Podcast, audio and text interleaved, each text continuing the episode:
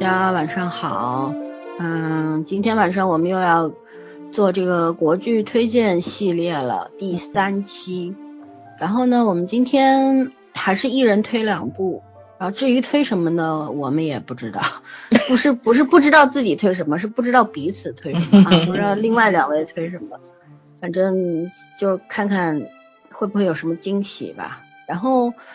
嗯，这两天呢，因为添加我们这个微信群的朋友啊，还挺多的。我觉得这大概就是国剧的威力吧。原先我们讲电影，除非是大热片，比方说《红红海行动》啊，对啊，会院线啊这一类的，对，吸引了很多朋友。但是我们讲一些文艺片啊，讲一些比较国外的一些比较小众的电影啊，基本上是没人有人听，但是连回复都没有。然后呢，呃，最近我们。一直在做那个经典国剧推荐呢，就陆续陆续的有朋友加进来。我觉得这个只说明一个问题，其实大家对国剧有很大的热情。嗯，作为中国观众的话，就是对自己自己国家的这个影视剧是有很深的感情的，这是写在血液里面的东西，是改不了的。所以呢，我们决定要把这个好的，然后反正五花八门的各种门类的国剧推荐给大家。尤其是一些比较年轻的朋友，因为可能因为电视上不播了嘛，然后资源也比较难找，或者说资源也不是高清的，大家没有看过。那么我们作为作为这个前辈啊，给大家后辈们推一些好看的国剧。嗯，反正各各各式各样肯定都会有，不一定都是严肃的或者怎么样。就比如我今天我就不推军旅剧了。对，然后添加我们微信群的方式呢，还是这个。在我们的每一期节目的文案里边找添加方式啊，其实就是加一个微信号，然后呢会有呃问你想进哪个群，这样就是一些很小的问题。希望大家多多的嗯关注我们，然后也订阅我们，好吧？让我们的这个收听量呢蹭蹭的往上涨，这样子呢我们做起来也更加有动力一点。那我们现在就开始吧，我们今天请圈圈同学先来吧。嗯哼。第一步要推荐什么呢？哎呀，我今天第一步已经在三群内部已经讨论过了一下，我只是试试水。我说大家有没有看过这个片子？因为这个片子确实是年头很久，八九年的片子了，就很多很多人现在听我们节目的听众可能都没出生。呃，《追妻三人行》严格意义上来说呢，它不算是国剧，它算是台湾剧，起码不是大陆拍的。但是严格意义上呢，也也算是国剧，对，起码。呃，怎么说呢？祖宗相同，然后语言相同，所以我就把它当国剧推了。因为我最近需要一点轻松的剧，然后我觉得这个剧是我小时候看过的最好笑的片子之一。就它那个笑点、那个梗还是比较深一点的，不是那种特别特别浅的。从我觉得现在很少拍到这种剧，就是既从演员的表现能力，也从那个剧本的那个那个能力上面都蛮幽默的。就那个幽默感是属于很很很中国文化的幽默感。嗯，包括里面有很多我现在觉得很可爱的一些同音字啊、谐音啊这种梗，现在觉得也蛮有趣的。然后我看了一下他的那个演员班底，演员班底呢，嗯，导演叫王崇光，然后代表作是有《追妻三人行》《七侠五义》《游龙金凤》，我觉得应该跟我同年龄段的人都看过的。嗯嗯，然后主演他的编剧要值得一提，编剧叫王慧玲。其实这个编剧呢，我刚查了一下，他是学音乐的出身，然后呢，呃，在剧本上很牛，写了二十年影视剧本。其实他的电视剧产量不多，电影的产量，我提几个比较有名的，你就知道了，《饮食男女》《夜奔》《卧虎藏龙》《候鸟》还有《色戒》。嗯，就是天赋很好，然后里面确实是很牛，所以当时我看我我之前。就是我们三个在聊天，我就说我觉得这个片子的剧本很好，就那种直观的感觉，剧本是很好的。看来确实是比较厉害。呃，做音乐的是陈焕昌，就这个电视剧的音乐啊。陈焕昌代表作《阮玲玉》《金枝玉叶》《天玉》，想想那个时候的 那个那个班底，电视剧的班底都是些后来的电影咖。嗯，然后演员就是女主叫芳芳，演过包青天，演过这个。《追妻三人行》里面应该演牛妈的，然后演《转角遇到爱》《东风雨》，然后男演员长风，长风蛮有名的，对，演了好多古装剧，什么《上海滩》《十三太保》，包括《胜者为王》，年纪也蛮大的了。这是演他们家爸爸的。然后三个儿子呢，林在培就是呃演老大的，然后代表作还有包青天和七侠五义演公孙先生那个。然后李天柱也李天柱演过《后宫甄嬛传》吗？我真的没有印象了。还演过《红色》和《青青河边草》，演演他们家老二的。然后他们家老三那个李亚明呢，后来转行去做音乐了，呃，出过唱片，自己也开始做了那个做音乐制作人，然后推了很多歌手出来。嗯，反反正三个就是说这个剧里面的主演都很牛，然后女主呢，蓝心湄就不说了吧，蓝心湄在那个年代绝绝绝对对是一姐，从综艺到电视剧，现在都是很厉害，现在也是，现在是大姐大，那时候是一姐，现在也是台湾一姐，可以这么说。对，嗯，但是就是那个定位好像不是太一样了，当时是台前，现在是台前幕后一把抓。嗯，呃呃，然后涂善妮，涂善妮里面演的是应该是后来。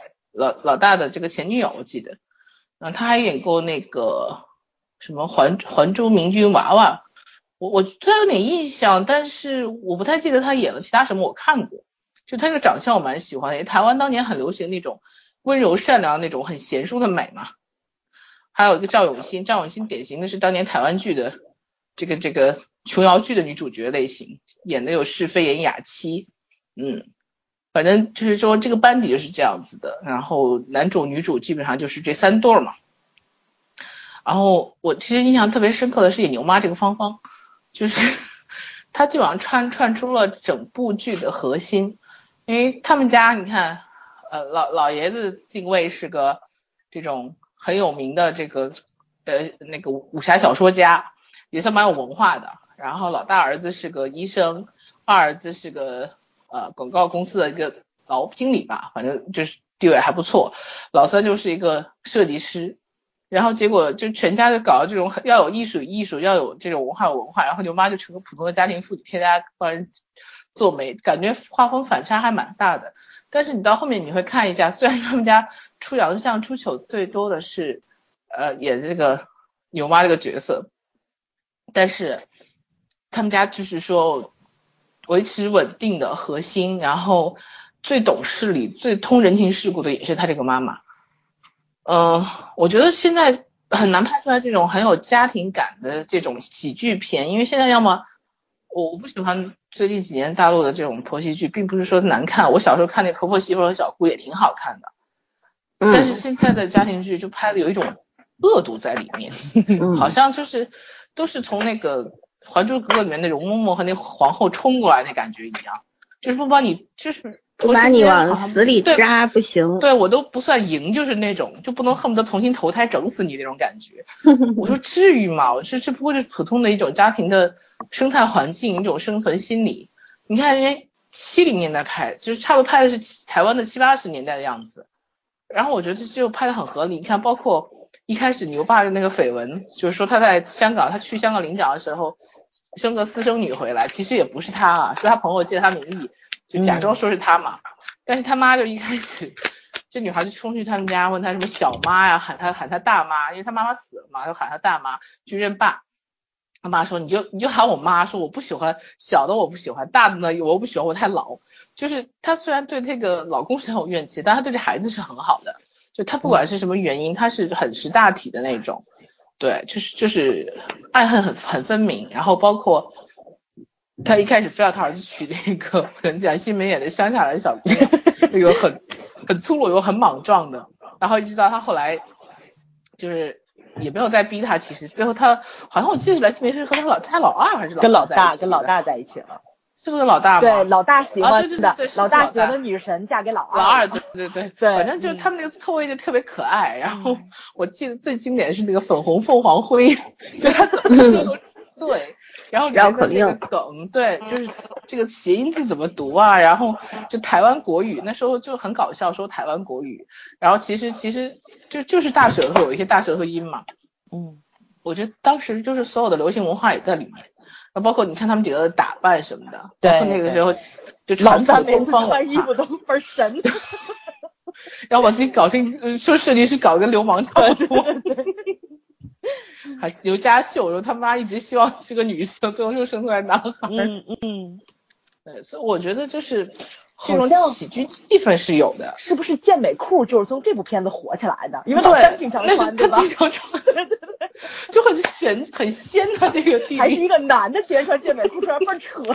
啊，很喜欢打大领带，搞跟蝴蝶结一样。对对对，嗯，对，所以真的，我今天既然找到这片子的高清片源，虽然东拉西扯的搜出来，对吧？没有连续的，但是片源质量还不错。然后我看了几部，还是蛮觉得蛮好笑的。嗯，我觉得如果如果有兴趣的话，可以翻出来看一下，因为上映时间是八九年八月三号，确实很遥远了。对对。嗯，而且我觉得八零后看可能会有感触，因为咱们小时候流行的衣服这里面都有。对对对对，然后就感觉很经典，你知道吗？那种。嗯包括现在里面很多那种谐音字，我们现在可能都已经取消这个这个同音字或者谐音字了，但那个时候还会还会讲这个东西，而且真的那时候的台湾剧不嗲的，里面讲话都不是很普嗲，通话里面是标准的对对普通话。嗯 那个配音旁白音完全是标准普通话。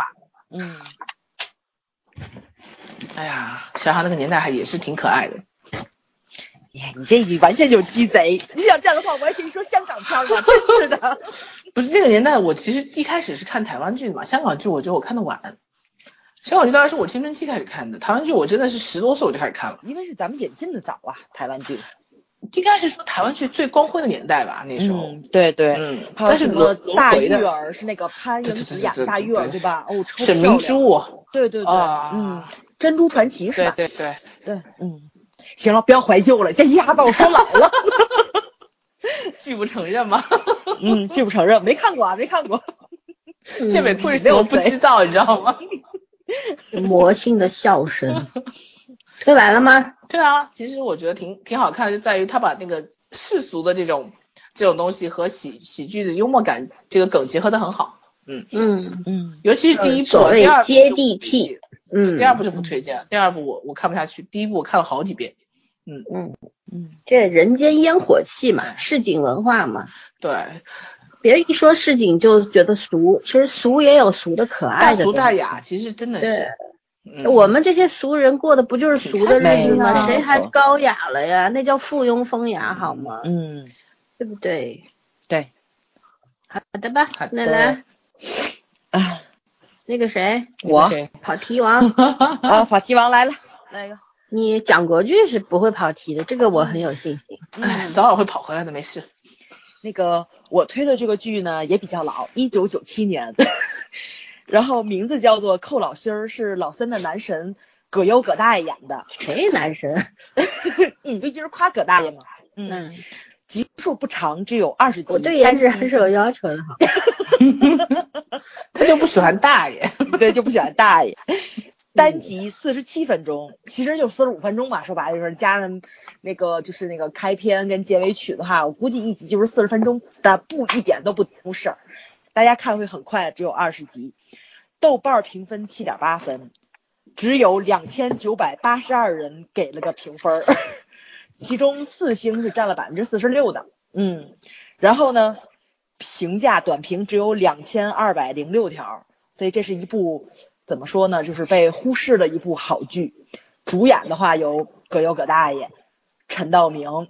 陈道明应该是这部片子里面第一次演八贤王，但是因为角色特别深入人心，以后陈道明就成了八贤王专业户，只要一沾上杨家将的事儿，必是 陈道明出来演八王爷，嗯，太深入人心了，简直是。嗯嗯然后呢，就是瞿颖在里面演的是杨家的杨排风，然后里面有众星火、张子健、李成儒、曹丽、孙浩、傅大龙、何赛飞跟黄宗洛，全是演技咖。然后导演是比较牛的一个人，叫做于中。然后他是中戏的表演系毕业，但是本科毕业之后只演了一部片子，就考进了中戏的导演系研究生。然后呢，就是呃，怎么说呢？就是研究生期间跟毕业的时候，他拍了两部连连续剧，一部是九五年的，叫做《城市的 B 面》，只有八集啊，是一个系列剧。呃，好像当年是挺厉害的，就是怎么说呢？视角跟手法呢，就是在圈内的评论挺高的。但是这部片子的话，可以放到后面去讲。对，另外一部就是九七年葛优跟陈道明主演的这一部古装剧《寇老心儿》。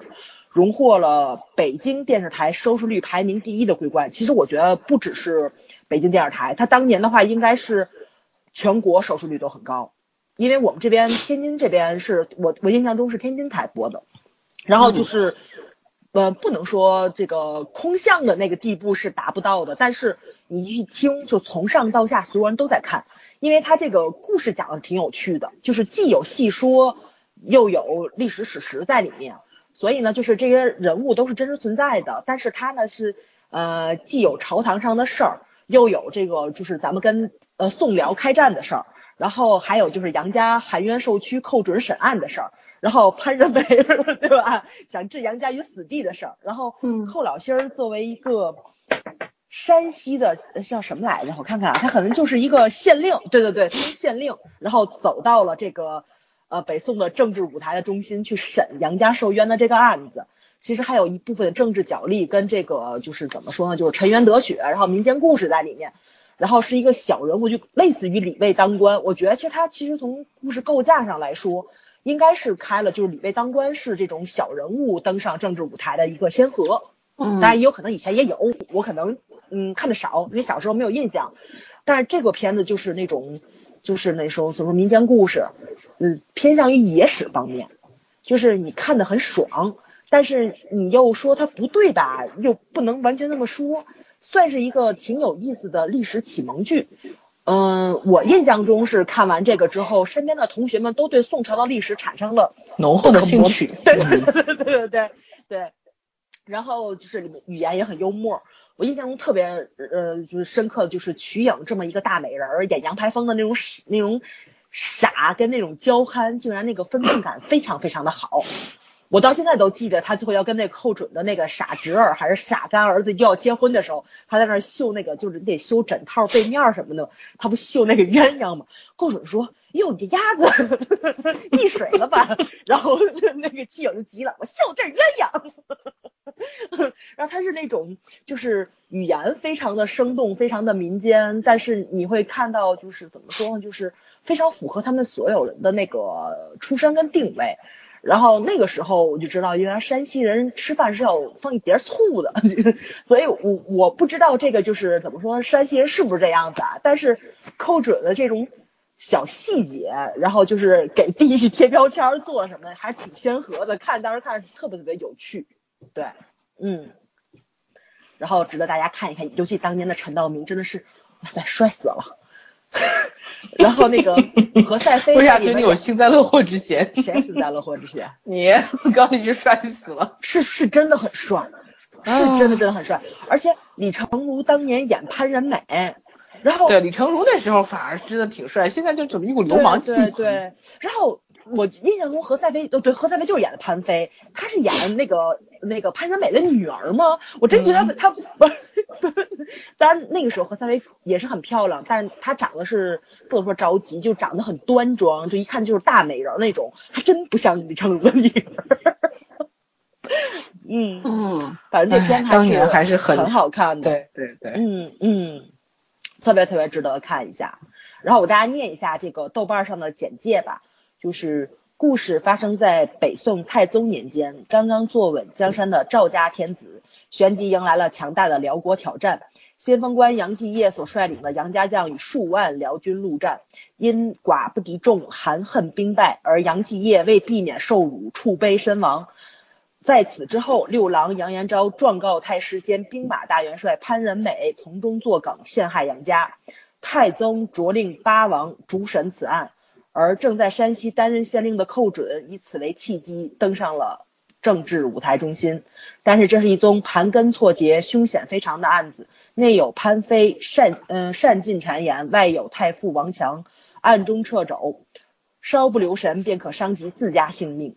机敏聪慧的寇老心儿在各方势力包围之下，以其特有的方式逼近了事实的真相。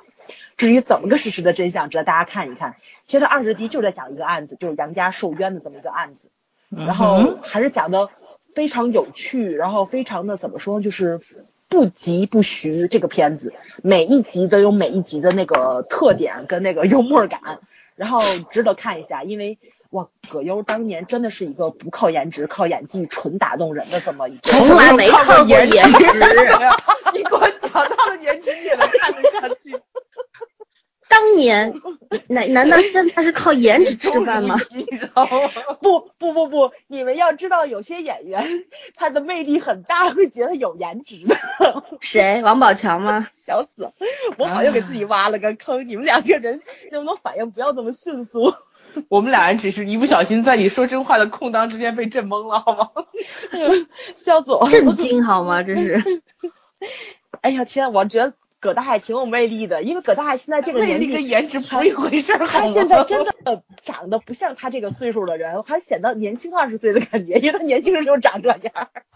哎，人家说年轻时候显老的人，老了就是显年轻。对对对，因为没变过。哎呦，我不行了，我啊眼泪都笑出来了。哦，讲完了，讲完了，讲完了，不说了，不说了。好的吧，那我要介绍的，我就知道今天可能会撞。我本来呢想要先介绍另外一部，但既然早上说到了寇老心儿，那我今天是要介绍吗？不，我介绍的第二部这个剧叫《少年杨家将》。哈哈哈哈哈！我也喜欢看，啊，那部对吧？嗯，对，就是呃，我我隆重介绍一下吧，我就觉得怎么会有这么巧的事儿啊？它是那个华谊兄弟影业和上海唐人。共同出品的古装电视剧，我相信很多人看过，但是也有可能很多人没看过，是吧？嗯。然后那个它是四十三集，然后二零零六年九月二十六号上映的，当时是在东方电影频道播出的。导演呢，魏汉涛、王少杰、梁胜全，主演那就吓人了，这个阵容：胡歌、何润东、彭于晏、袁弘、成龙、何建泽等等。刘诗诗当年是对演四嫂，对，嗯，当年，对，然后，嗯，所以说呢，少年杨家将其实我一直有点念念不忘，是为什么呢？我就觉得啊，阵容太棒了，嗯，当当一个是这个完全当年的小鲜肉阵容呀，嗯，对吧？所有这个厉害的都在里面，然后且而且那个胡歌和彭于晏的友情就是 这时候对对，突然就开始了，嗯嗯是，然后嗯。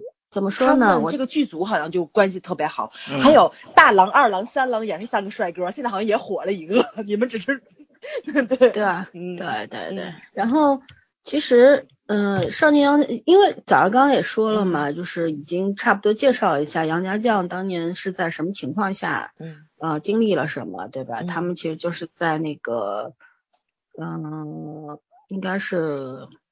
那哎，那是公元多少年来着？公元多少年？卡卡住了。对，好吧，那我继续说吧。公元九八零年，九百八十九八零年啊，就当时是辽军不断的袭击宋朝边境嘛，然后，嗯，然后宋氏，因为当年宋朝是什么呢？就是重文轻武的嘛，对对吧？嗯嗯，然后出了很多的很厉害的这个词人呐、诗人呐什么的，但是武将真的是比较少。而且当年这个我们也知道，宋以后就是元嘛，就其实他在那个宋朝其实经历了很多外族的这个侵扰、侵扰等等啊。然后当时是那个杨业，就是杨家的这个掌门人扼守雁门关的。然后呢，杨家有七个孩子，七杨家七子嘛，个个都是忠肝义胆、智勇双全的。然后当时那个萧太后啊，派遣了十万大军，意欲夺取雁门关。杨业呢带领几千杨家将以寡敌众，让辽军落个惨败收场。啊，杨家声威大显，举国振奋。其实之后我们还知道，就是后来杨家的男人们都牺牲了之后，为国捐躯之后，杨还有杨家女将，嗯，绝对是真的是一门忠烈啊，个个都是了不起的人。嗯，所以说呢，为什么还有一个要推推荐这个？这个剧的原因是什么？就是当年彭于晏饰演的杨七郎，七郎，对，身中数箭，站着就是死也要站着死那个，我真是看看一次哭一次，你知道吗？嗯嗯。然后当时那个谁是胡彦斌的那首主题歌，要叫啥来着？叫红颜，不是不是红颜，叫什么来着？哎，等会儿我补充一下，反正那首歌就是就是七郎死的时候，美人泪是吗？胭脂泪吧，胭脂泪，胭脂泪，对对对，忘记了，反正就是就是，我就哭的不行了。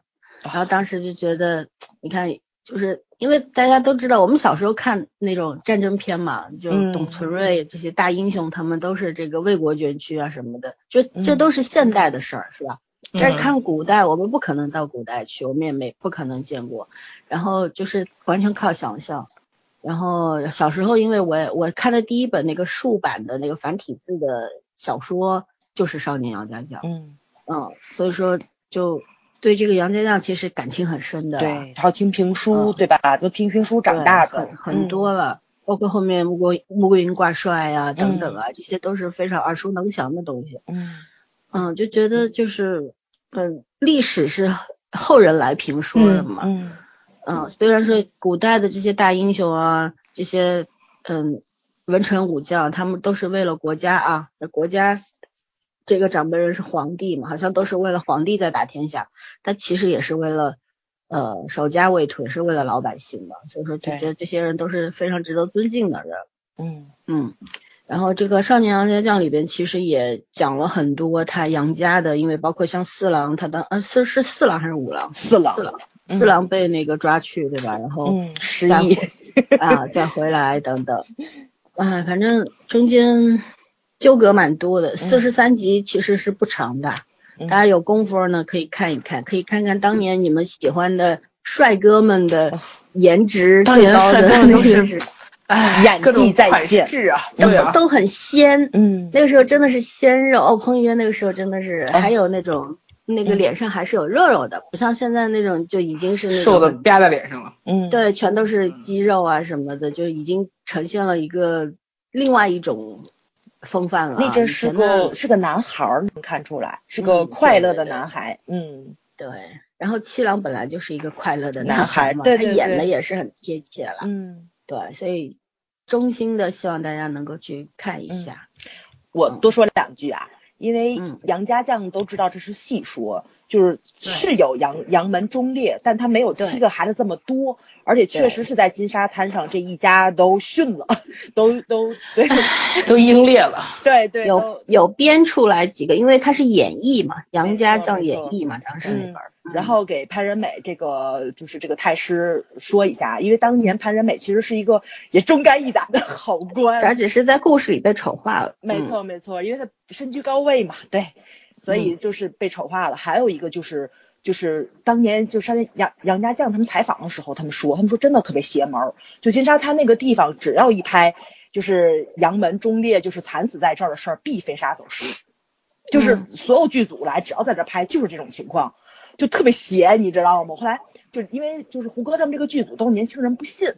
他们不信，就嗯刚还晴空万里了，这一演他们就，他然后他们说真的，就是拍了阴魂都在那那块。没错没错，他们说真的挺邪门儿，就虽然就是说没没死这么多人，但是这个事儿好还真挺惨烈的，老天爷都都都那个什么，就这你没有办法用科学去解释，但是你只能用这个去解释它，嗯，然后就是他们所有的人都被这个事情惊就是惊惊呆过一次吧，算是，嗯，嗯，好像我也觉得这事儿有点吓人，有点瘆得慌，嗯，对，有些东西就是我们都不信嘛，我们都是唯物主义者，但是对，解释用现有的科学解释不了的。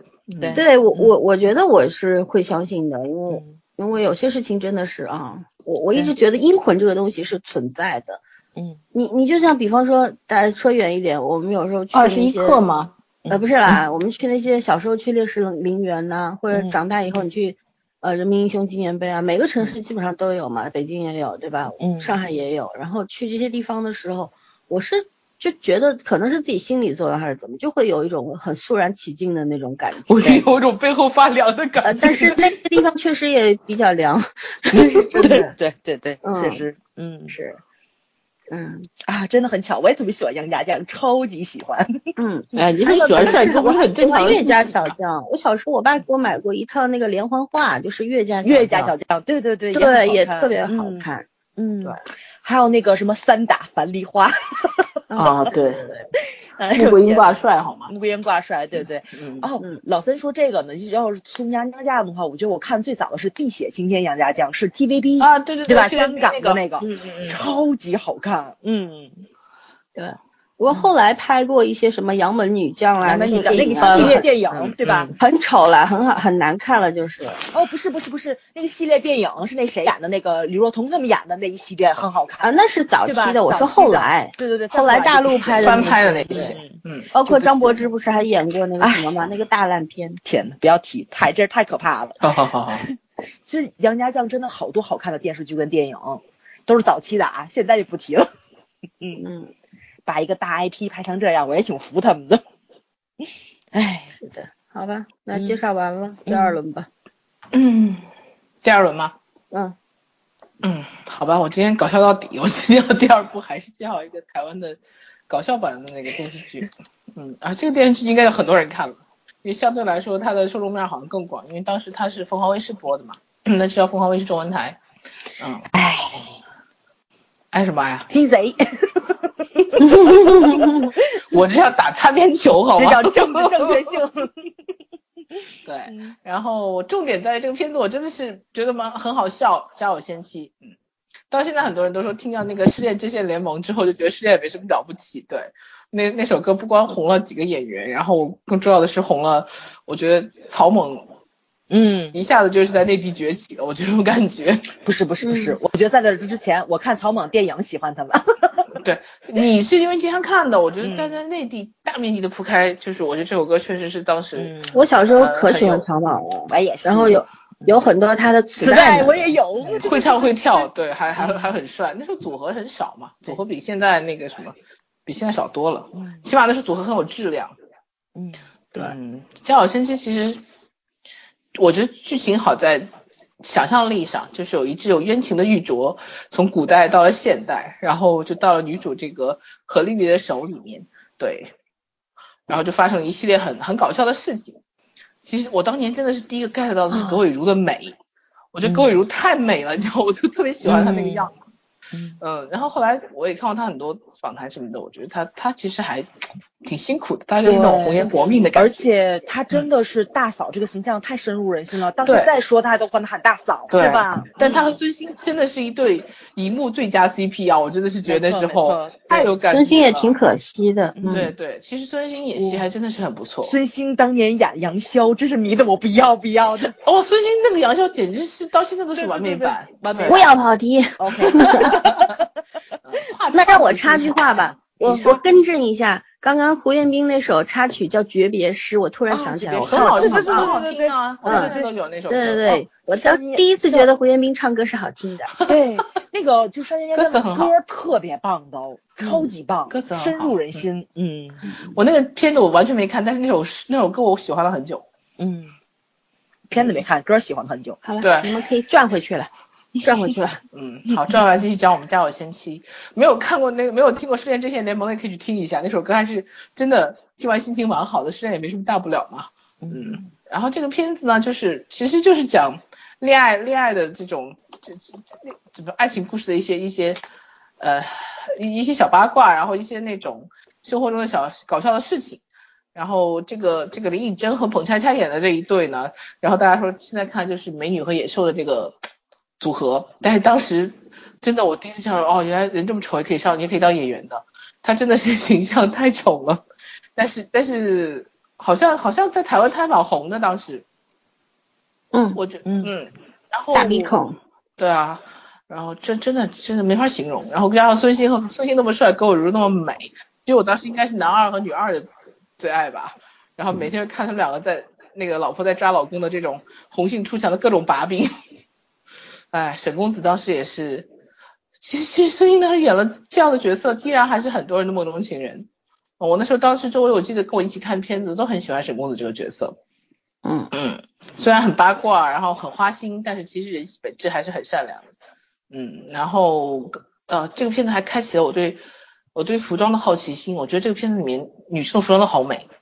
就在那个年纪的话，我觉得港片都还没有注重到服装的这个质量的时候，这个片子注重到了。嗯，嗯，比港片要要要好看很多，然后类型也是。当时哦，当然我还要说一下女二的身材也很好，皮肤也很好。嗯，所以穿什么都觉得很美。嗯这个片子其实没有什么特别好特别好聊的，它就是好玩儿，然后呃那个想象力足够，就想象想象力很搞笑的事情足够，特效做的也符合当时的情况，就它不需要很夸张的特效，它是符合当时那个年代的，就你会看到那些鸡飞狗跳的呃那那那些小事，然后就开心一下就好了，嗯对。所以早说我介绍这个片子鸡贼，我承认啊。这个片子没什么可以讲深度的东西，但是片子真的看得很开心，然后你会记很久，因为和第一部我介绍的《追妻三人行》比起来，那个我真的觉得那个剧本会好很多，因为它台词什么东西你可以反复，它表现不夸张，它基本上是根据这个真实的生活方式去写的，但是就把人物性塑造的很好，台词也很好。这一片呢真的就是靠夸张的表现和那种很绚烂的一个呃场景，然后加上这种就是很很很。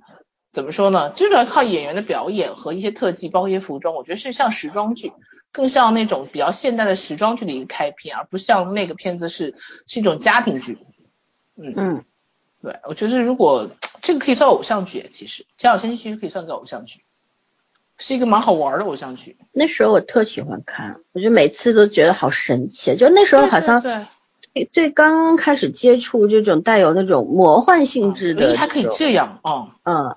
现代爱情剧，然后家庭剧，反正你很综合嘛，这个东西。对，而且不像，就是颜色也很好看。我当时觉得，嗯，小时候看机器猫也没有这种感觉，后来发现这个剧，原来电视剧也可以这样拍。嗯，因为我们好像都很喜欢看以前台湾的一些台剧，包括现在有些好的我们也会看。对，就就很亲切，有没有？的共鸣感一直在。啊，同宗同源嘛，毕竟是什么东西都是类似的，而且他们的。台湾话、台湾普通话 听起来很容易，比较方便，软软的，很好听。嗯嗯，对。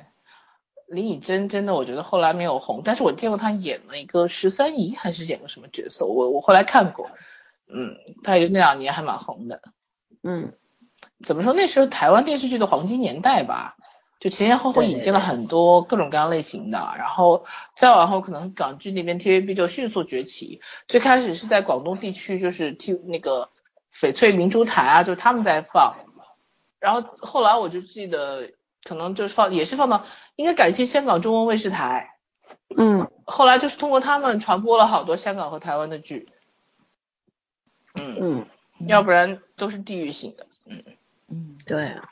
那以后我们还可以把港剧做进来，我们还是先把大陆的推推多推点大陆，对对，嗯嗯，插着多推点。其实我们现在一直是在避开那些大家都知道的经典的热门剧，对吧？比方说像《大宅门》啊，这些啊，《黑洞》啊，《大染坊》啊，对，这些我们都不讲了。还有那个什么《乔家大人情》，大家都看过嘛，我们就不讲，我们只是在推一些大家。可能没有看过，或者说少部分人看过的一些东西，嗯，一些片子，嗯，对。之后我们，因为很多朋友今天有一个新朋友进了进来之后就说，没有推悬崖对吧？没有推悬崖，他不服。悬崖很好看，悬崖悬崖，但是悬崖以前圈圈有推过，我们以前的节目有推过，真的，对，然后可以去，因好像也是专门推剧的有一期节目，对吧？对，不是推国剧，而是推剧的一期节目。然后大家可以回去听啊，我们推过的，不要难过，不要不不再推了。嗯嗯，好的，那个圈，那个讲完了是吧？讲完了，因为内容上没什么可讲的。行，那早儿来。嗯，我推的这部剧群里面朋友们讨论过，然后我查了一下，其实也是很多人都看过的。这部片子叫做《乌龙闯闯情关》，两千零一年的，都看过吧？对对，因为是孙耀威最火的时候。这部片子最特别有意思，在曹颖虽然是以第一女主角的身份去演，但是孙耀威演的男主角最后选了还是女二号，嗯，因为是青梅竹马长起来，他是跟历史史实是有一定挂钩在里面的，就是说，对刘病女最后还是娶了许平君，但是他的那个感情历程展现的是非常到位的，豆瓣评分六点八，一万三千多人评，其实跟咱们十几亿十几亿人口比 还是比较少的人，对呀，对，嗯。然后四十集比较长，单集四十七分钟，但是看起来还是比较顺畅的。然后我推这部剧的一个最主要原因就是，其实它跟寇老心儿一样，也是讲了一段历史，但是以细说的形式去去讲的，是讲了我最喜欢的汉朝的一段历史，就是昭宣中兴。我我啊我我特我一直很奇怪，你知道吗？我我喜欢短命的皇上，对我喜欢短命的皇上，就是当年是咱们。漫画起步非常早，有一部咱们这边画漫画的书，我我杂志，哎呦，我想不起来叫什么名字了，但是我觉得大家应该都有印象。他到现在里面有一个故事都让我就是印象深刻，就是他讲了那个谁刘弗陵，讲了那个汉昭帝跟他跟他皇后的一段爱恨纠葛。但是他这个故事特别有意思在哪里？他讲的是皇上跟皇后是有感情在的，因为咱们从历史上去学的时候，是因为上官皇后因为是那个谁霍光的外孙女，其实是被皇上是不喜欢的。皇上是不喜欢她的，所以就到死的时候，皇后也没有产下子嗣。然后呢，所以最后的时候是刘病已接替他的皇位嘛，对吧？作为那个立太子，算是侄子吧，算大侄子，对吧？最后继承他的皇位。那个谁，刘弗陵是没是没有孩子的，但是他的那个漫画画的特别让我印象深刻的就是，因为刘弗陵特别小，八岁就即了位。然后呢，就是当他十几岁的时候，那个时候。上官皇后只有六岁就入宫做了他的皇后，所以其实两个人算是青梅竹马长起来的。然后他讲的是一个刚刚就是初识情滋味的皇上，他已经到了这个年纪了，那还是一个幼女，只有六岁。其实他是一个哥哥带妹妹的形式，然后去处理这段关系的。但是慢慢的这个政治的。这种风暴席卷到两个人的感情上的时候，就一个已经情窦初开了，另一个还懵懂无知，两个中间又有这种千丝万缕的政治阴谋在里面。当这个小女孩已经长大了的时候，刘福林岁数也到了，两个人都很喜欢对方，因为青梅竹马长起来的。但是有很多牵扯的东西在里面，所以刘福林不能给他相对应的感情，跟不能留下来一个孩子，让这个外戚入权，因为他知道自己活不长。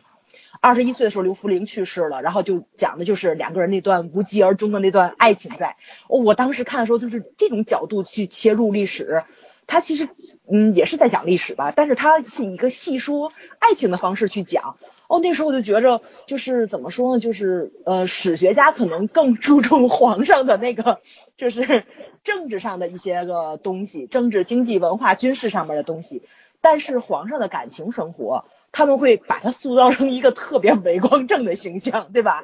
会用政治上的一些个关系去限制住他现有的感情，但是这我猜测啊，就是就是应该是个女画家，对对，她是应和了 政治上的事件去讲两个人的爱情，就是就是呃青梅竹马慢慢长起来，然后两个人的爱情的这个开窍的程度是不一样的。然后对政治的理解是不一样的，所以致使两个人相爱，但是是永远不能靠近对方的。他的那个闺怨跟咱平常了解的那种，就是李白写出来的闺怨的感觉是不一样的。其实是有很多特别让你纠结的东西在里面。我是因为这个漫画，然后对这个怎么说，就是对那个就是呃怎么说，就是那个历史学家去那个咱们背历史的那个角度去讲这个。呃，这个考题上就有一定偏差的理解了，嗯，因为少年中兴是每年历史必考的，对吧？对，对，然后那个后来也就发现了，哎，乌龙闯清关这个东西很对我胃口。那片子是不是还有释小龙？对，有释小龙，他也是用一个细说的方式去讲了这个刘病已跟许平君的这个爱情。孙耀威、曹颖、柯受良、林心如、释小龙、宋妍。作为一个女主角，绝对女主角，竟然排在了释小龙的后面。嗯，对，也是挺让人受不了这么一件事情。对，所以他这个啊，里面也有王斑啊，里面也有王斑，就是那个谁，那个曹颖的老公，就是老三很喜欢的男神，就是他这个怎么又男神呢？怎么我喜欢都是男神呢？不能说男神，老三就按多少个男神呢？好啊，夸张了，夸张了啊！对，但是说的帅都是后宫，好吧？但是因为这个这个，那是我心里的白月光，好了吧？但是因为这个案子可能相对来说，就是跟真正的历史史实差的稍微远了那么一点点。我看豆瓣上评分三分居多，百分之四十七点三的人都评了三分，就算一个及格剧吧，就算是。但是说句实在话，它的好看程度跟那个就是说历史的贴近度还是挺够的，就是。呃，刘病已他为什么喜欢霍水仙？然后，但是最后还选了许平君。我觉得一个是因为他跟许平君的患难之情是更打动人心的，还有一个就是他肯定也有他的政治考量在里面，因为毕竟刘病已也是一个在政治上非常有手腕、非常有非常有铁腕的这么一个人。嗯，他是要跟这个就是朝堂之上比较稳固的大家族去对抗的这种东西在，所以他最后选的东西是，是他身为。一个皇子从民间长起来，因为刘病已是咱们中国历史上唯一一位长于民间的皇上。嗯。对他不是被大家族啊、氏族啊，或者说是皇族培养出来的这么一位继承人，所以他比较贴近于老百姓的这种民间疾苦方面的，而且嗯。你能看到，就是咱们背的东西里面把他形容得特别英明神武，但是其实你其实你往对照去想一想，其实，在民间的这些日子，他的血统跟他的这种背景。还是他的一个保命招牌，就是他身边人不敢随便对待他。其实他真正还是把他当做一个皇族在培养的，这是肯定的。不然的话，他的这种政治谋略、政治敏感度是不可能达到这么高的一个程度的。但是这个电视剧里拍的就比较的戏说乾隆感觉，就这个人就就是天命所归，是吧？对啊他就是对对对对，他就就自己长成这样了。呃，而且就是即使是个小混混，但你能看出来他跟普通小混混是不一样的，有主角光环在，嗯、还是挺有意思的这么一部剧，放松，挺偶像剧的形式，然后去讲了这么一段历史。但是我觉得编剧的功力是很够的，他其实没有去讲爱情这个东西，虽然是里面有两个非常出色的女女的。女主，我觉得不能那个谁霍水仙这个不算一个配角，其实算一个主角，而且他对那个对那个那个霍光的那个年龄跟什么都都有更改在里面，还是挺有意思的。那个就是讲了一些政治上比较隐晦的东西，他是用一些幽默的方式去展现的。所有的野心跟这种争斗派系的这种 角力什么在里面，它都弱化掉了，以偶像剧的形式去演的。但是你要是看的话呢，你还是会对那段历史有一度就是感感兴趣是肯定的。对对对，嗯。而且当年的孙耀威真的挺帅的，嗯，他找了曹颖这样一位大美人去演了霍水仙，但又找了宋妍这样一位端庄然后比较英气勃勃的人去演了许平君，然后还是挺费心的。我觉得导演肯定是就是用心的去做了选角这个工作，嗯就是两个人的侧重点是完全不一样的，没错，嗯嗯，嗯好的嗯，那轮到我了。我要介绍的第二部剧呢，叫《摩登家庭》，不是美剧那个啊，嗯是我们正宗的国产剧。但是呢，它又是一部有多方合拍的这么一个片子。嗯，这个《摩登家庭》呢，是当时是那个北京呃中央电视台文艺中心影视部出品的，然后二零零二年啊、播映，然后就是导演是曾丽珍和朴灵珠，听名字啊，朴灵珠韩国人。然后哦集数是三十三集，每集长度四十五分钟。当时也在那个平台上面，就是那个视频平台上，就是搜狐和腾腾讯，现在都有搜得到资源的。然后制片地区是中国大陆，它的类型是爱情和家庭。然后编剧是林黎胜和吴楠，吴楠大家应该是知道的吧？然后拍摄地点的话，在北京、吉隆坡、汉城、悉尼都有。这是一个什么样的故事呢？其实其实是一个挺传统的北京家庭，这这户人家姓肖啊，嗯，然后 那不是那肖啊，然后里边演员也都大名鼎鼎，比方说饰演母亲的佟振维老师啊，刘子峰是饰演父亲，然后白宇、赵明明是饰演大女儿，李泰兰是饰演这个儿媳妇儿，然后刘奕君当年的刘奕君也是颜值很高的啦，这个对，然后刘奕君颜值一直是可以的，眼睛会说话稍。微稍微有点老了嘛。嗯，对，当时因为这部片子啊，嗯、在那个播映的时候，正好撞上了这个周迅主演的《橘子红》了，就是前后脚，然后大家很多人，我觉得我们小时候特别喜欢看那个中央八套的那些电视剧嘛，而且当时还引进了很多的那种韩国的家庭长剧，比方说什么澡堂老板家的男人们啊之类的，对吧？什么七公主之类的。嗯嗯，然后这部我们自自己自制的呢，也吸收了很多的这个外国的演员，你比方说这个有饰演小朋友的雅各布，他本名就叫雅各布，然后就是一个外国的小朋友，然后还有呃马来西亚的演员啦，摩洛哥的演员啊，哇意大利的演员啊，还有瑞典的演员啊，就是很多啊，因为他是讲了一个家庭联合国式的故事，就是一家老小三个孩子，找的全是外国外国人，对，还有混血儿，嗯，然后大女儿是在当年就是那种比较离经叛道的，她拍的，因为是两千年左右的故事嘛，就是大女儿当时是爱上了一个就是意意大利画家。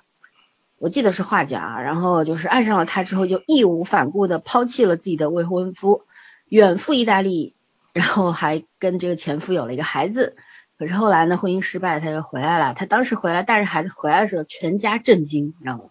然后又是因为太有个性的女性，不管是在当年还是在现在，其实都挺受社会压力的啊。嗯。然后家庭父母的话，需要时间去理解她。然后没想到呢，儿子当时因为这个大女儿这个乱七八糟的事儿，其实就父母认为她乱七八糟，其实她没有什么问题，嗯，然后但是但是就是需要时间，然后慢慢的互相大家互相理解嘛，并且他们也开始正视女儿的孩子们的这种婚姻观啊、恋爱观啊，也真心的喜欢他们这个意大利小外孙啊，就是这个混血儿小外孙，因为毕竟是血浓于水嘛，嗯。然后没想到就是，呃，这个儿子啊，又又不得了，又看上了一个韩国 姑娘，是李泰兰，就是饰演那个七公主的那个李泰兰，我不知道有没有印象？嗯，有电流，好厉害。对，哎呦，然后父母们为了阻碍他这个儿子的这段婚姻啊，还居然就是远赴首尔，当时跑过去想阻止他们，没想到就被这个。媳妇儿给征服了，然后婆婆跟媳妇儿就成了好朋友。反正它其实挺轻松的一个剧，就这东西，这个剧其实好在哪儿呢？就是在那个呃九十年代末两千年初的时候，就是作为一个我们当时已经改革开放了一段时间了嘛，跨国婚姻这个事情其实也已经是那个时候还还蛮。蛮红的这种事情，就是很多第一次出国热，对吧？嗯，对对对，就是八十当当时当年是九十年代初开始有个出国热的，嗯，然后就是跨国婚姻这件事情啊，本身涉外婚姻这个事情本来就是需要很多的这个社会的支持和家庭的支持的，因为当年涉外婚姻是嗯要要怎么样呢？最早的时候是要开证明的，然后要撇清这个通敌的嫌疑。但是呢，当时我们处在这个两千年初的时候呢，其实这事儿已经不太重要了，也没有相关部门要求你做那么多事儿，因为我们已经是思想上也逐渐开放了嘛，嗯，是一个标志性的作品。然后呢，中间比较好的一点是什么呢？这里边有三位父亲啊，年纪大小都不一样，而且出身境遇啊、国籍啊都不一样，但是就是这三位父亲呢，都是有一个。共同的那种优点就是很宽容豁达，思想开化，也懂得尊重他人。然后包括像云楚，就是赵明明饰演的这位大女儿的父亲，永远是一个儒雅君子。然后对儿女的选择是不干涉的，永远是笑脸相迎的，呃，笑脸相迎的。包括像李泰然饰演的这个燕姬啊，就是韩国媳妇儿，她的爸爸呢对女儿的婚姻有保留态度，但仍然就是尊重她的选择。然后包括呃嘉庆的父亲是一位沉沉稳老练的父亲，然后跟儿子约法三章，他就说我不介意你带一个小孩回来，或者连离婚手续都还没办就就是要跟云楚在一块儿或者怎么样，但是还是尊重孩子的选择，就是你你选择了你喜欢的人，然后我也尊重你，我也我也尊重你喜欢的人，就是这样子。我觉得在当时当年那个时代的那个状况的话，我觉得要比现在好。当就是我们看有些当时的那些国产剧啊什么的，都会觉得那时候的人反而比现在思想要前卫、更开放，对，然后更懂得去尊重彼此这样子。反而在现在的剧里面，就圈圈讲的嘛，就这家庭剧恨不得杀了对方、挖祖坟那种、刨尸那种啊、鞭尸那种。但以前不是这样，以前就是电视剧里面父母孩子啊，包括家庭成员当中之间有问题的话，大家虽然有矛盾，但是还是会在影片当中，就作品当中展现，就是大家互相磨合，然后融洽，然后有爱的那种，嗯，能量的那种状况出来的。所以说，我觉得像这个剧的话，其实真的蛮好看的。我希望大家有时间的话去看一下，因为现在毕竟资源还是能找的，还是还是比较能看的，不是那种很模糊的。然后我觉得这个里边的话，我看这个摩登家庭的时候特别感慨，就是觉得里边这些家长真是太好了，不管是父亲还是母亲，还是就是兄弟姐妹之间那种感情真的是太好了，非常的先进，嗯，很很很想念，很平和哈，嗯，对，想念当年的那个时代，我觉得那个时代的国人都是还是比较放松的，虽然那时候没有现在这么富有，对吧？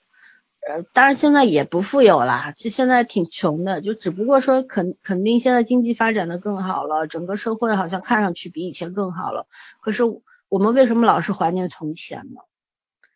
对吧？就是那时候大家活的好像都挺舒坦的，心里边是舒服的，是放松的，有安全感的。就是说，你看陈先的作品啊，都是。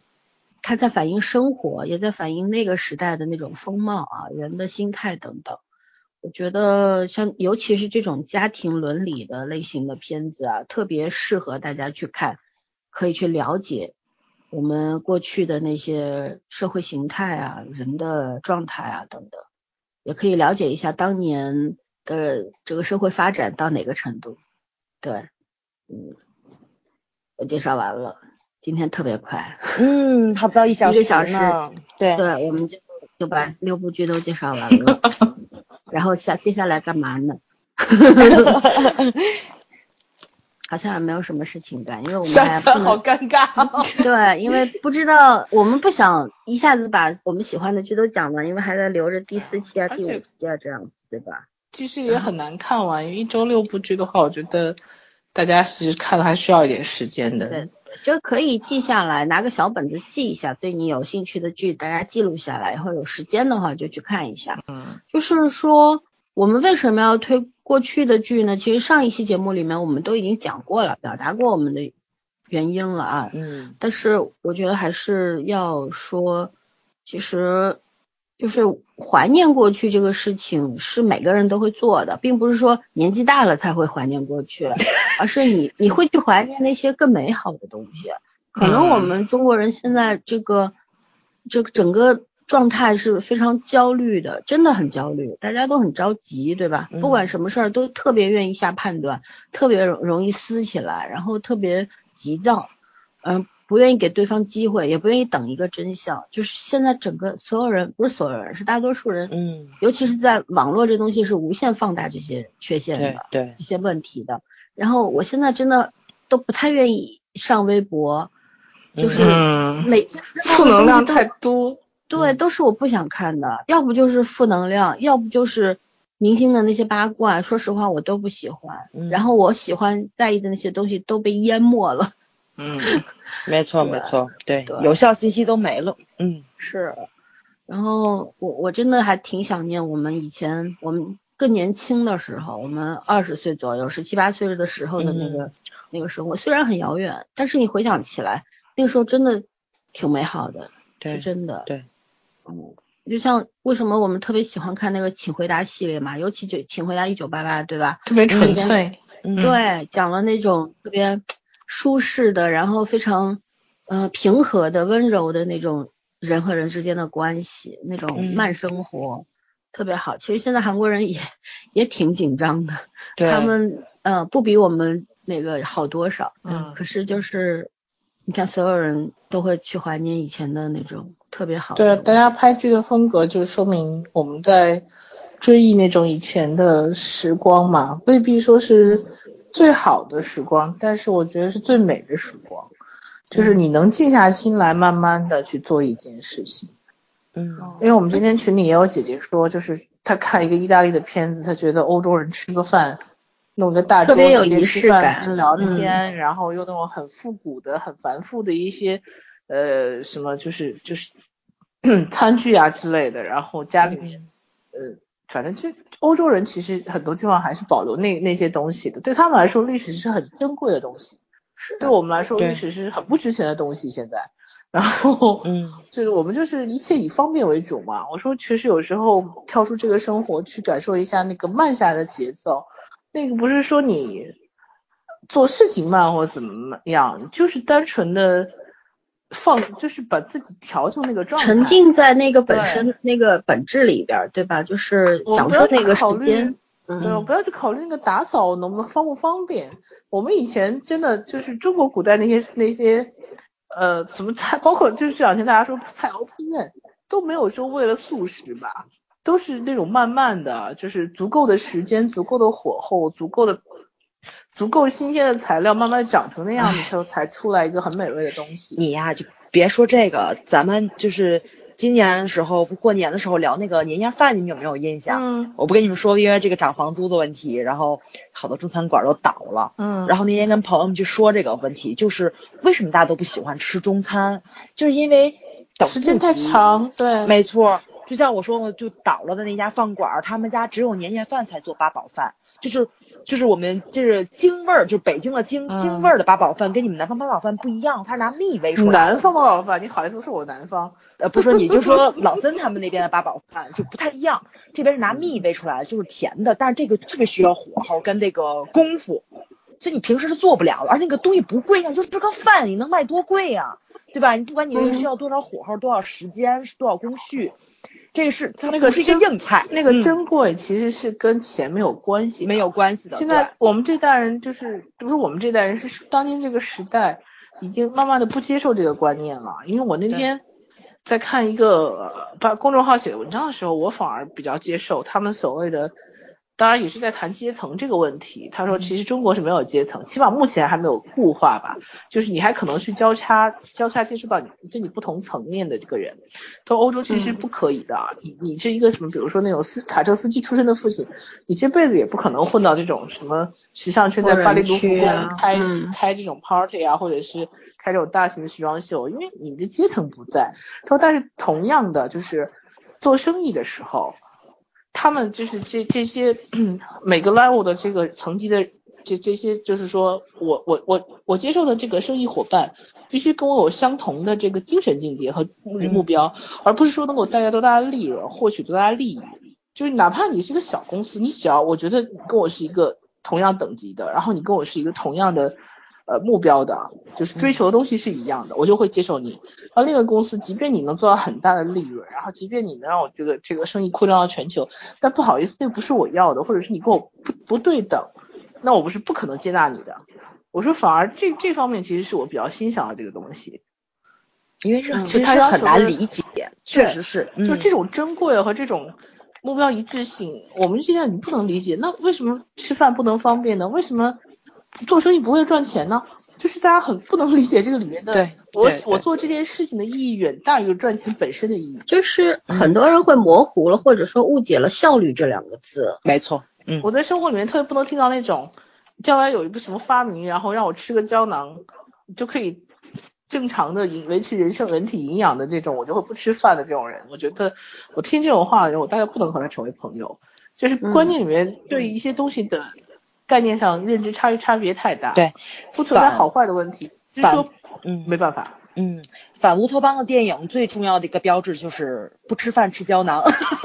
但是很多是觉得，未来科技发达了，我吃几片药。嗯你看现在很多维生素不也是这样说吗？你不吃菜，你可以吃维生素。那有一天嗯所有的菜、菜肉啊什么乱七八糟这些东西，你都可以变成一颗维生素的时候，你是不是只吃一个维生素你就觉得 OK 了？嗯嗯，对，就举举两个例子，我有一个朋友啊，他是那个法国人，但是呢，其实他是法国籍，但是他是一个中法混血嗯这么一。个姑娘，她就跟我说，她奶奶每天准备，因为他们每到里周六周日就是休息日的时候，平时因为他们年轻人也工作啊什么，可能就是家里面，其实奶奶她有每天都会做。很就是不，我们可能说起来是隆重，但其实人家就是日常，嗯嗯，对，会做个派呀、然后嗯做一个什么布丁啊什么的，他就是很悠闲的在那里，可能会早上很早起来，五点钟起来，然后嗯做个采三个小购时这样。对吧？对，嗯他慢慢慢悠悠的听着音乐，然后跳着舞，这不是假的，他是他不是就是跟我们吹牛，他就是就是亲眼见过，因为平时他上班日、工作日的时候他看不到这些，到了就是休息日的时候，他奶奶他早起，有时候是睡懒觉看不到，他早起的时候偶然第一次看到他奶奶是这样很享受那个做早餐的那个时间的时候，他就觉得特别美，他觉得他奶奶一头白发也是，而且身体也变形了什么的，但是就是美到不行，他就觉得就是说从那个里面他保持一个青春少女，对，他就领略到了另另外一种美丽，然后他就跟我说他。突然就觉得，本来法国人就很慵懒嘛，对吧？嗯，我们的浪漫，对对。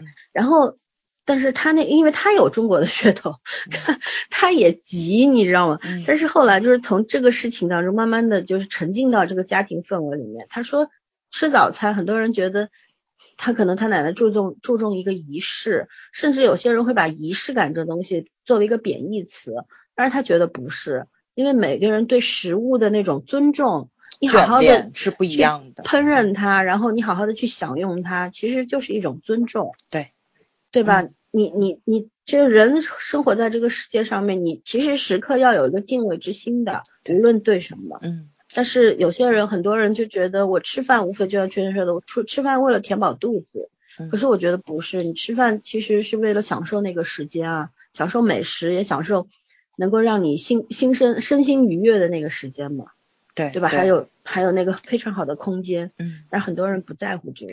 当然，肯定也会有人说，我工作忙得要死，我哪有时间去做那些事儿？其实这是这是一种言传身教，你是在教给孩子什么叫做真正的生活，这是特重要的一件事情。对，嗯，不然你遗传的只有焦虑感，跟对事业、对金钱无休止的那种贪婪的那种。有人就大概喜欢那个随着上面增长的数字而已。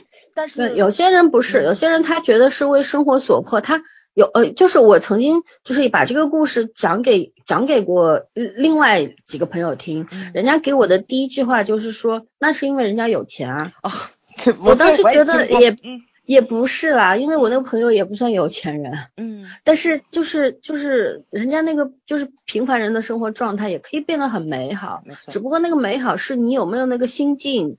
然后你那也是一种能力，对不对？你去制造那样一个特别温柔的美好的时刻，是你要有能力去创造出来。可是很多人会觉得那个好像很矫情或者怎么样。那 OK，我觉得就是说我的观念是这样，就是说你可以天天忙于奔命，然后每天都是吃外卖或者怎么样，然后呃给自己很多借口，比方说我很忙，我很累，我没有时间买菜，然后我我对那些东西无所谓，不 care，但是。也不要去抨击那些，或者说去鄙视那些享受生活的人。很多人享受生活不是为了，不是因为有钱，或者说有那个很多的时间，他只是，他只是喜欢那个那种在乎自己的那个过程而已。真的是在乎自己。对我，我再举另外一个例例子，就是我们家的阿姨，嗯，是我们家的保姆，但是就在我们家很多年了，呃，跟我们就像亲人一样。嗯，这阿姨就是。他他烧饭也很隆重啊，因为他嗯嗯嗯，听你说过，对我们家那个橱柜一拉开，那酱油就有好多瓶，就各种类型的，就我买的，阿姨买的，阿姨有时候出去买菜什么的，看到好的那种，比方说调味料什么，她都会买回来，然后都弄好。然后烧饭他是不让别人进他厨房的，嗯，他不让进不是怕你添乱。而是他打乱了他的仪式，享受享受那一个人在里边特高兴，你知道吗？因为他觉得每就是说，因为我们也平时不怎么，我我因为跟我爸爸妈妈他们都分开住，然后我不怎么回去吃饭，一周一次，有时候一个月两三次最多这样。因为我我确实也很忙，而且我也喜欢自己给自己做吃的。然后回去的话就是，就阿姨特高兴，因为她会做我喜欢吃的，我弟喜欢吃的，就每个人喜欢东西不一样，她就很享受那个过程，去买菜。回来烧什么的，然后我们跟我们一块吃饭的时候，他看到我们吃，他就很开心。就是比方说烧，我最喜欢吃那个红烧肉烧酱，就是烧蛋。我不知道你们那儿是不是做这样做红烧肉？嗯嗯，对对对，里面放在红烧里面放那个卤，就是蛋自己卤出来那个。对对对对。嗯，然后浓油赤酱的，很入味的那个。我弟不吃肉，我弟看到那个肉的碗呢，对吧？蛋也不吃，他碰到那个荤腥了，他就不吃，他就坐很远，因为我们那长桌子嘛，他就坐顶头，他不能看到荤的，看到荤，他觉得心里有障碍。但是但是他又吃海鲜，你太神奇了。嗯，对，但是我就超爱吃那个红烧肉、烧蛋，包括像糖醋小排这些，就很家常。上海人的口味就是这样，喜欢吃一点呃浓油咸咸甜甜的东西。对。然后阿姨就是每次，比方说我吃到那个两块以上，他就很开心了，因为他切的肉很大。像我自己做的话，就会切小块，但是他喜欢做那种比较大块的肉，我吃两块以上，他就非常高兴。然后就就是就是人家，你说作为一个阿姨来说，她一一年到头，她可能也没有什么很重要的事情，对吧？然后嗯，工作其实。他不是不是像以前我们那种概念里面说哦你家的佣人或者不是，我觉得他是我们家的亲人，就是大家是一样的。然后他他所付出的所有的一切，就是为了他自己开心，我们能够开心。对，他是有对自己尊重自己那工作的那种对他敬重感，对，很很喜欢他自己的工作。嗯，人家以前有些人会说啊做保姆的好像比较低级啊或者怎么样，他没有这种感觉的，他就一直觉得跟我们。特别开心，我也从来没有把他当看看他第一等，从来没有，一直觉得他就像我自己姑妈那种感觉，就跟我姑妈跟我姨妈是一样的。老三，你知道，就是这就是为什么咱们看那个桃姐就看得很感动，但是有些人就觉着。就看不出那个滋味来，最主要原因，我就真的我我特别喜欢陶姐那部电影嘛，就刘德华跟那个谁演的那部，嗯，我看完之后，很多人就都觉得就刘导演的角色特矫情，你知道吧？嗯，就对自己家的佣人啊，或者说对自己家的保姆啊，反正就是，哎呀，就是你爹妈都在国外，然后你不伺候，然后你把这个保姆送到那个就是疗养院去，然后定期去看他什么的，就是那种人与人之间不通过血缘去。充盈的那种感情，就大家体会不到。但是我真觉得那部电影拍的非常非常好。它其实就是讲了一个没有血缘关系的亲人的故事，就是老孙说的这种，对吧？其实你想，一个人在你家里面十几年了，你跟你的亲人都未必能够相处十几年，对对吧？然后他照顾你的生活，你也没有给予他什么，你发他工资，但是他照顾你生活呀，这是公平的一件事情。没错。嗯，对吧？不要有那种什么我是主人的心态，我高你几等，没有那种事儿，就是就是一个互相帮助的过程。没错没错，他需要这份薪水，你需要一一个人来帮你来。懂得欣赏别人职业美好的，才是真正的尊重嘛。对，而且我特喜欢我们家阿姨，我我喜欢她超过我爹，因为她讲道理。我其实觉得是这样子，就就这个思思说做饭这件事情，其实我没有很擅长，但是。我很喜欢这件事情，就是它很解压。我有一度甚至喜欢刷碗，喜欢都不想去上班。哎，那来我们家，刷碗，我们家我们家碗碗特多。呸！不是刷碗这件事情，而是说你想，你做不说中餐，就说西餐做烘焙这件事情，你做任何烘焙的西点，你打奶油的那些东西，盘子、碗呢，工具多，然后铺的到处都是，关键还很难擦。就是那个奶油还不像油缝里边，对，你要你要先拿纸巾去擦一遍，然后你要再去再去刷它，这样子才会比较容易刷干净。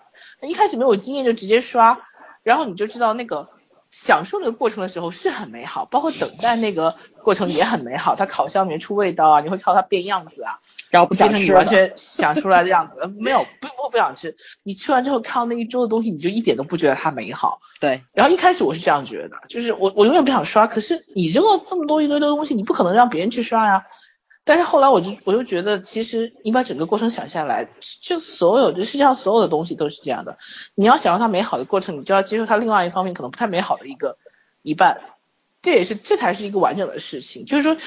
本身洗这个东西也是你在享受过程中的一部分，你你去理解了这件事情的时候，你就不会觉得这个过程只有焦虑感。如果你一开始做的时候你就想，哎呀，我一会儿要刷这些东西，我要刷很久，然后很难刷，你肯定只有焦虑感，你不会有享受这个过程的。所以我觉得这东西到后面对我来说就是个完整的，我觉得只要把这事完整做完的话，我我我都可以的，时间长一点晚一点，这都是仪式，就从头要到开始到结束，你自己能欣赏整个所有的过程，我觉得就就很美好。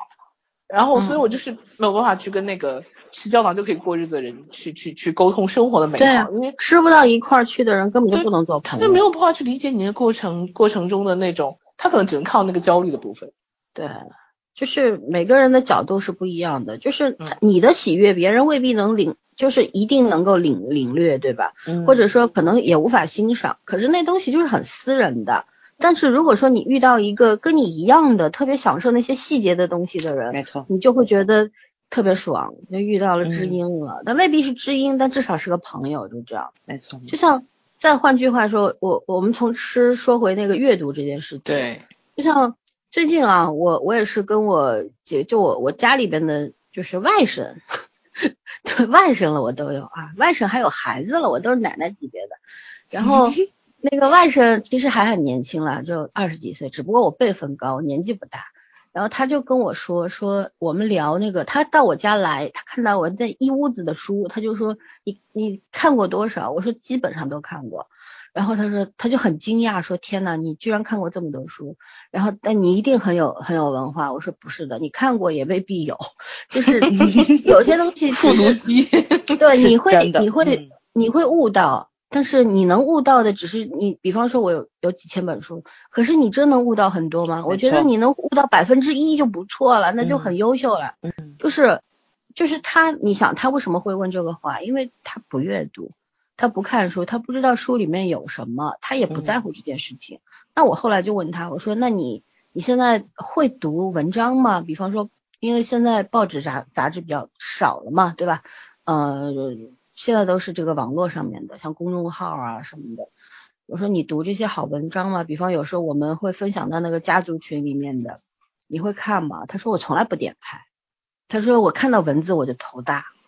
后来后来我就问我弟，我弟说他会看，他会挑那些比较有兴趣的看，就是特别就像我有时候会发一些科研圈的东西或者怎么，他说看不懂。也没有兴趣，但是他你应该没事看看熊妹的那个朋友圈，那里面经常连字儿都看不懂。嗯，对对对，他那都是估计。嗯，我我好像没有加什么，回头加一下。嗯嗯，然后那个叫什么，我弟他就说，他后来我们聊的蛮多的，然后他就跟我说，他说他问我，他说你你看书真的能够静下来吗？就是说你比方说你一天能够看两三个小时在那儿。但你不觉得坚持就保持这个状态其实挺难受的吗？或者说很难进入？我说那是因为你没有习惯。就我们一直是保持这个习惯的，我我觉得很享受，因为我觉得我慢下来了，在那个时刻就是是彻底慢下来的，你甚至是停停止的，你的你的身体啊什么你都停下来，但是你的思想在往前跑。那其实那个状态是很舒服。可是你不喜欢看的话，你就会觉得浪费时间，或者说你拿一本你又不看。呃，这个电子书对吧？你看的是纸纸质书，就是拿在手里也挺重的，挺那什么，眼睛看的也不舒服或者怎么样，他就会找到各种理由，会觉得你做这个事情好像挺没意思，或者说挺浪费时间或者怎么样。而且他他也知道，呃，读书看报是一件好事情，可是他觉得可能大多数人坚持不了，那他也嗯无所谓啦，就那种。然后那我就后来问他，我说。那你现在你说你挑你喜欢的看，那你是图文类看的多还是纯文字看的多？他说以前看纯文字，现在只能看图文了。啊，他只要看到那个文帖子有那么长的字的时候，他就直接最好跳到末尾，就是那种。其实我就特别受不了这一点，你知道吗？就是，嗯，其实看图文是超级难的一件事情。就是你知道给孩子读绘本是一件多么谋杀脑细胞的事情吗？就是比如说像那个安安野光雅画的那个旅之绘本，它有一本导读比书都要好。为什么？嗯，他那比如他说去英国旅游，对，嗯、去英国旅游，他的每一幅小画都包含了英国的历史跟文学在里面。比如说他画的那个雕像，可能就是。那个、那个、那个、那个什么，就是朱丽叶的雕像。然后大家都知道，朱丽叶就是那个左胸还是右胸，不都被摸亮了吗？是好运还是爱情还是求婚生子，不都得去干这事儿吗？祈福，嗯，没错没错。他其实就是说，你真已经 就已经文化水平到一定地步了，才能去讲图文这个东西。嗯、咱们公众号不是的，那个碎片阅碎片化阅读，你根本就是那叫那那那。就是类另一个类型的图文，只不过是什么一幅一张图，然后一行字、两行字便于阅读。可是你知道吗？我、嗯、我弟弟为什么他从一个原先还能看一些纯文字的，嗯、现在只能去看这个，是为什么？就是因为他已经习惯于最简单的方式了。对，没错，粗暴所以他、嗯、他那个比较复杂，他已经不行了，他已经接受不了了。嗯、可是后来我就问他，我说那你觉得这个是对你来说是有益的还是有害的？他就想了半天，他说好像是一件有害的事情吧，因为他让他丧失了一个功能。嗯，对，我觉得是这样的。其实碎片化阅读没有问题的，嗯、我们以前也聊过，碎片化阅读可以，你作为一个导读嘛。嗯，没错。比方说，他有些公众号挺好的，会推一些电影啊，推一些书籍呀、嗯那你你看到有有兴趣的，它有一些内容简介什么，你觉得很好，那你就会去找找资源去买书，对吧？嗯，然后系统的去学习，这是一个好事情。嗯可是如果你只会看图说话了，而且都是最肤浅的那个句子也没有什么营养，就是很白话的那种，对，那你就嗯真的会逐渐、逐渐的丧失那个功能。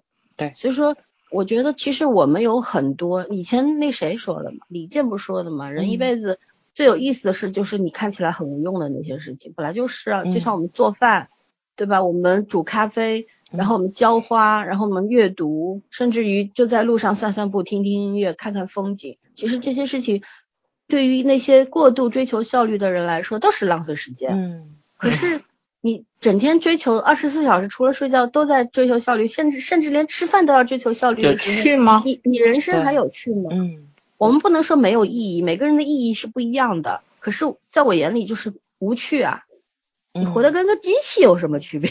嗯对对对，啊，就是不是那个话嘛，就是无聊的另外一种呃怎么说表达，这叫慵懒。就是现在的人，就是就是大家就把慵懒这个东西都已经归到无聊这上面，但它嗯真的可能不是，是一种另外一种放松，嗯对？吧？其实无聊状态，哎，我我我很享受。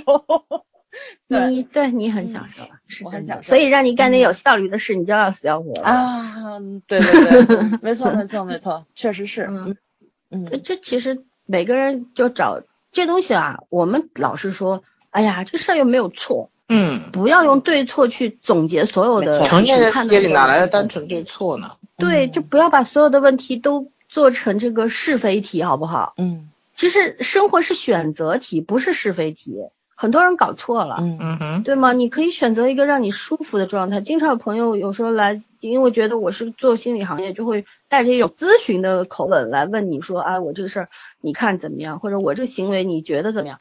我就觉得你自己你舒服，如果你觉得是舒服，那就 OK 啊，有什么问题吗？嗯如果你觉得是错的，你想想怎么叫错呢？或者说错在哪儿了呢？嗯你你的理性和你的感受哪个更重要？这个很，这个是最重要的事情。对，关键都搞不明白，你来问我，我怎么会知道？我又不是你肚子里蛔虫，对不对？对多说两句啊，就是因为现在这个效率是值得追求，因为经济效益嘛，这是肯定的。工作当然要有效率嘛。没错，但是生活跟亲人的这种关系真的不能追求效率。我这两天就是又接到了一个非我工作内要去回答的问题，但是我觉得这个问题很严重，所以我帮着帮着去办了。就是因为有家长在跟我问早教的问题，我后来发现我们两个人没有办法进行有效沟通在，是在这里。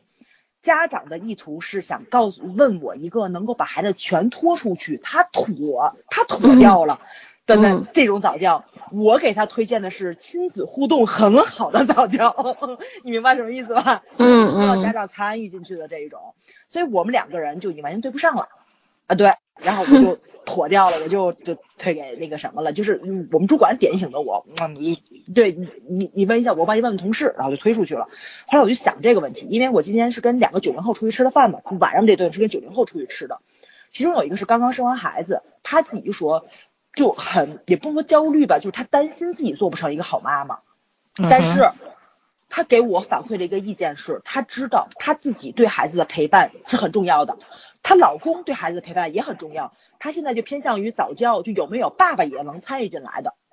我说你有这个意识，就已经是个好妈妈了，嗯对吧？对，就是就是她已经知道了孩子的生命中，父母扮演的是不可或缺的角色，就是我们两个人在挣钱的同时，对孩子的有效陪伴能做到多少？嗯但是嗯这个道理是很多家长都不明白的。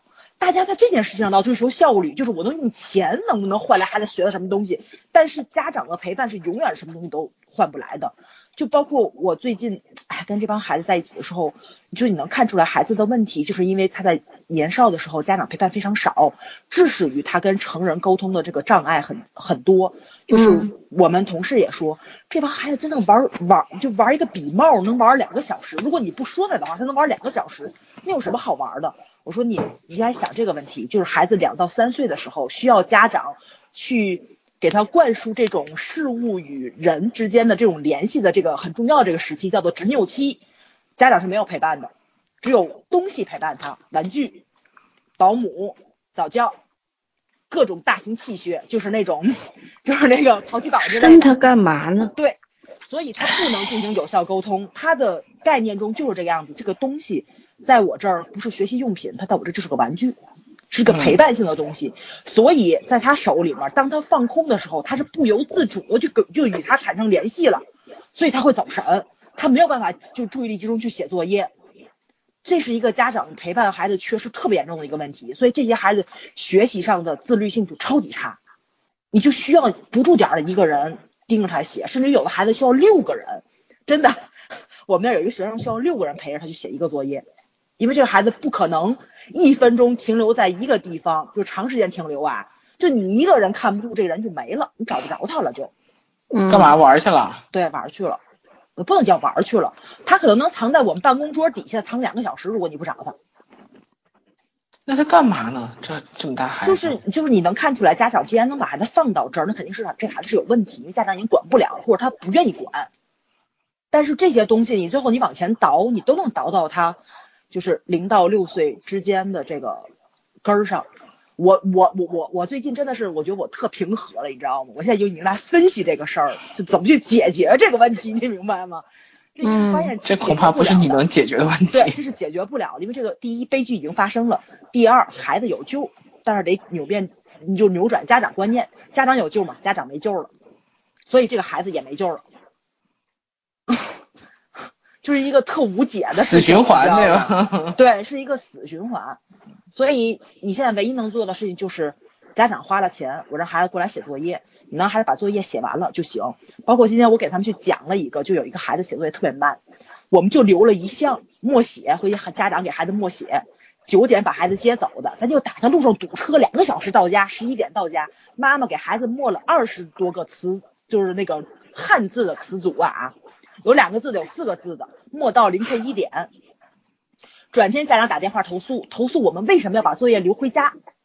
然后后来我们同事都特无奈，我说他就不想想他们家孩子这么多作业写完了，咱们是用了多大劲让他们家孩子写完，就留了一个二十多个词让你回家默写，你用两个小时都没能，我们是粗略估计两个小时你都没默完，你还投诉我们，你就不想想我们费多大劲吗？他不想，他想的问题就是我们孩子你麻烦我了，我这钱就白花了。而且你为什么不能够约束你们家孩子这个问题？你为什么也不考虑考虑呢？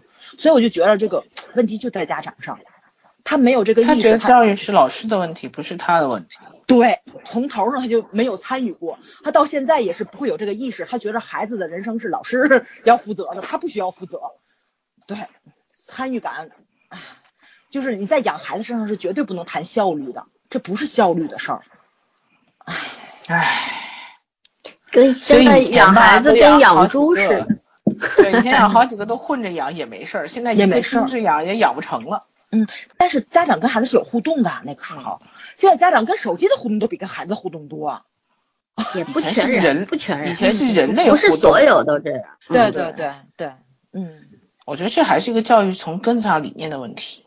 对对对，其实就有些家长他自己都没有接受过这样的关爱，这样的耐心。就是他也没有这个意识了，这个就但是这这样的人永远是占多数，嗯，但是所以他们被甩在后面了嘛，没错没错，你这有钱有什么用呢？对，我再多说一句啊，我说这话不是说让家长全职去接，就是那个跟孩子有互动，不是，是你的有效陪伴很重要，你这一天哪怕只有半小时，你跟孩子也是有互动跟沟通在里面的，不是说你陪着孩子八小时什么也不干也不挣钱，不是这个概念。是你要传达给你关心他，然后你对他有期盼，然后你对他有约束，是在是在这个上面，就有效的沟通是很重要的，不是说沟通，不是说你天天打孩子八顿这就叫沟通，还真不是。那家长体能也挺好的，打八顿，真有真有，我现在也也就听他们这种听他们这种，我也是哎觉着。没有办法改变这个事情，就是一个人有一个人教育方法，你没有办法去指挥家长，这是肯定的。嗯 嗯，为什么非要尬聊这个一个小时呢？明明已经一小时推荐完了。我刚刚还想一个问题，我说小鱼怎么配音乐的这一期？可以剪两期嘛？哎呀，结束结束，可以剪两期啊，一期推荐国剧，还有一期胡说八道。嗯，对，随便聊聊。对啊，，还真是，它一小时就可以结束了，没有推着半小时。嗯哼，嗯哼，嗯，行吧，那我们今天就好，结束战斗了。说到这儿，哎呀，下期再见吧。拜拜拜拜僕らが住む地球だけ生き物が住める星さ僕が行ってみたいのは火星という赤い星地球に よく似てるからいつか旅行できるかもね。大きな大きな木星はほとんどガスでできてる。氷のかけらのリング身にまとうのは土星だよ。ちょっと変わった天王星横倒しで太陽をて青くて美しい海王星はネプチューン悲しいのは冥王星純惑星に格下げもう惑星じゃないけど今もみんなのアイドル。